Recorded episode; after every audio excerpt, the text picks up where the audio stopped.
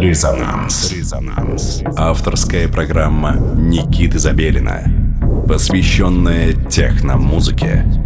Техно имеет смысл. Мегаполис.